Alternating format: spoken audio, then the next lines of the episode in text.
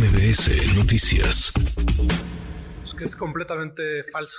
Voy a nada más explicar brevemente cómo es el proceso de chatarrización de microbuses. Lo primero es que se establece una zona donde se va a hacer la transformación de microbuses a empresa. Para eso se hace un estudio técnico de oferta y demanda para saber cuántos autobuses se necesitan para sustituir esos microbuses. Después todos los concesionarios tienen que presentar sus unidades y tenemos que ver que realmente existen esos microbuses, que no existen en el papel, sino que físicamente existen. Se revisan esos microbuses, como se hizo en el caso de las rutas 284 y 91 en, en Culhuacanes. Y los propios concesionarios se vuelven accionistas de la empresa.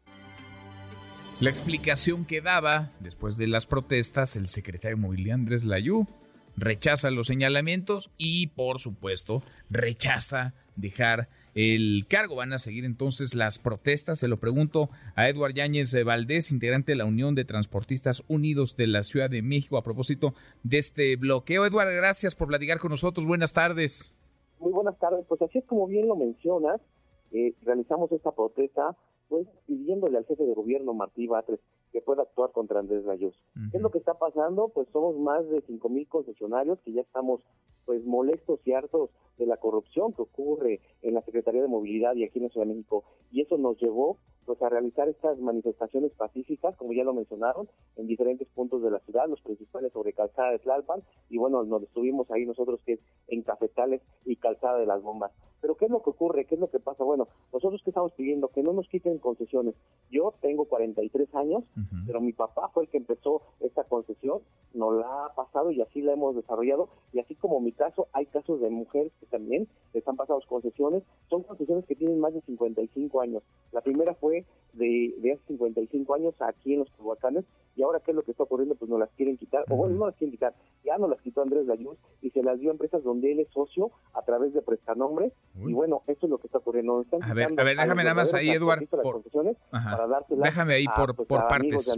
a ver Eduardo estamos protestando. A ver ahí, ahí me escuchas Sí, te a ver, por partes, para, para entendernos. Primero, dice Andrés Layuz que no les ha eh, quitado concesiones y que más bien lo que les pide es que comprueben que existen las unidades. ¿Es, es mentira eso que él está afirmando? Sí, es mentira porque ellos dieron ya una concesión a una empresa que ya se formó y que, de una vez te lo aviso, va a salir el próximo sábado ya a operar. Aquí en el paradero de Tasqueña, ya incluso está pintado, ya balizaron para que salgan estas nuevas unidades, ya hicieron pruebas y los tuvieron que hacer protegidos por granaderos, por patrulleros, porque pensaron que nosotros los íbamos a tocar, cuando no, no los íbamos a atacar, ellos no tienen la culpa, la culpa es de las autoridades.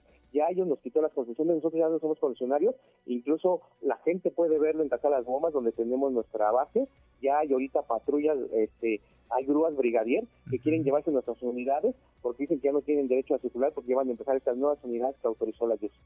Ahora, sobre esto que mencionas, porque me parece muy delicado, eh, dices, ya nos las quitaron, las concesiones, y ya se las entregó Andrés Layú a empresas de las que él es socio a través de prestanombres. Eh, ¿Con base en qué dices esto? Porque es una acusación muy delicada, Eduardo. Es una situación que parecería delicada. Efectivamente, Andrés Layuz cuando llega a la Secretaría de Movilidad era un investigador, un activista a favor de la movilidad. De repente, cuando él ya asume y se da cuenta de esto, empiezan a surgir empresas como la que ahora se quieren quedar con nuestras concesiones, ¿no? Esta, esta empresa, los publicanos aquí, que quiere quedarse eh, en este en, estos recorridos.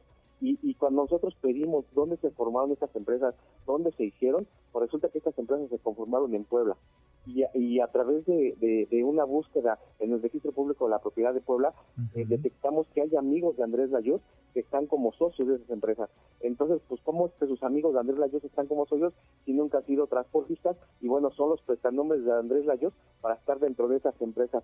Es, es una absurder lo que está haciendo, es muy delicado, como bien lo mencionas, pero aparte nos está quitando nuestro patrimonio para entregarlo. También el secretario de el subsecretario de movilidad de, de, esta, pues bueno, de la Secretaría de Movilidad que encabeza Andrés Layuz, eh, el Luis Ruiz, pues ha trabajado para empresas privadas durante más de 15 años y son de las empresas que están beneficiando también, o sea, él tiene un conflicto de interés y él decide, a ellos dos deciden a quién se le dan estas posiciones y se las entregaron, bueno, a estas empresas amigas, como te digo, con actas constitutivas de Puebla, ni siquiera de aquí de la ciudad, ni siquiera en el registro público de la ciudad aparecen, sino aparecen en el registro público de Puebla y hay por lo menos tres nombres de amigos de, Andrés Layos y es por eso que se ha denominado esto el cártel mm. del transporte. ¿Tienen, ¿Tienen ustedes los nombres de esas personas, Eduard? Quizá no lo tienes hoy a la mano. Nombres, ya están en unas denuncias y están también en el juicio de amparo, ya tenemos los amparos. Bueno, se metieron ya los amparos, todavía no nos entregan la, suspensión provisional, precisamente tenemos audiencia el próximo viernes, esta audiencia de descargo de pruebas para ver si el juez federal determine si nos otorgan esta suspensión provisional para que el sábado no salgan estas unidades, porque digo que ya el sábado van a salir, el sábado van a anunciarlo ya como muy platillo, de que ya empieza este nuevo corredor, a lo cual nosotros nos vamos a poner de manera pacífica, ¿no?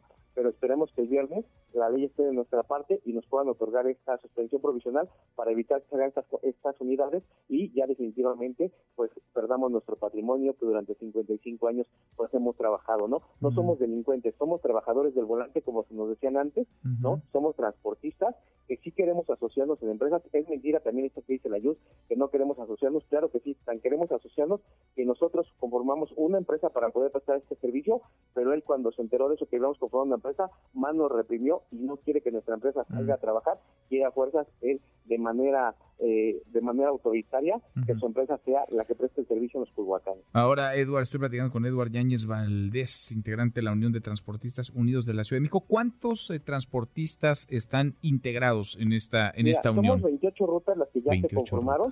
En realidad son de diferentes zonas.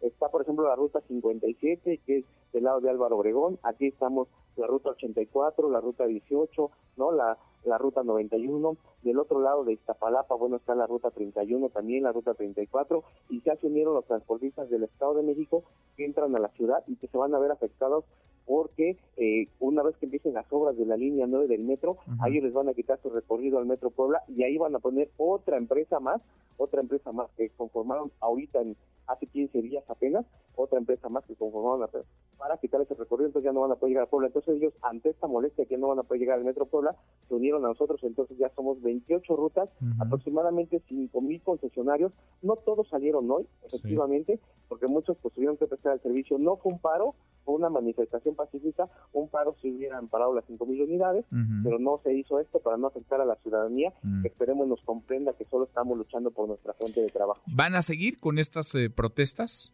Sí, el viernes te digo que tenemos la decisión y el sábado ellos van a salir. Nosotros no queremos dejarlos salir, pero no vamos a dañar las unidades. De una vez les digo, sabemos que nos van a enviar los granaderos a Pequeña y, y, a, aparte de la Guam, aparte de Xochimilco. No vamos a dejarlas salir, nos vamos a poner, nos vamos a acostar.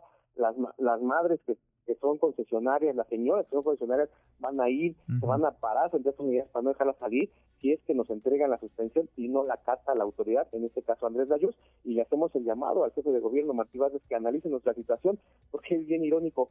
Nosotros estamos manifestándonos contra Andrés Dayos y recibimos una llamada del gobierno para decirnos que Andrés Dayos va a ser el interlocutor en nuestras manifestaciones.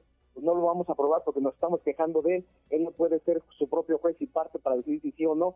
Entonces, no, queremos que el jefe de gobierno nos atienda y que él decida si estamos en lo correcto o Andrés Dayos está en lo correcto de dejar a sus amigos para quitarnos a nosotros de este servicio. Bueno, pues no luce fácil la, la, la ruta de coincidencia entre lo que ustedes están pidiendo y lo que dice Andrés Layú, porque él les responde con, digamos, todo lo opuesto a lo que ustedes están demandando, exigiendo y que ahora nos has explicado. Eduardo, pues se queda el micrófono abierto y sigamos platicando. Te agradezco estos minutos. Muchas gracias, estamos atentos y muchas gracias por la cobertura. Gracias, muy buenas tardes. Redes sociales para que siga en contacto: Twitter, Facebook y TikTok.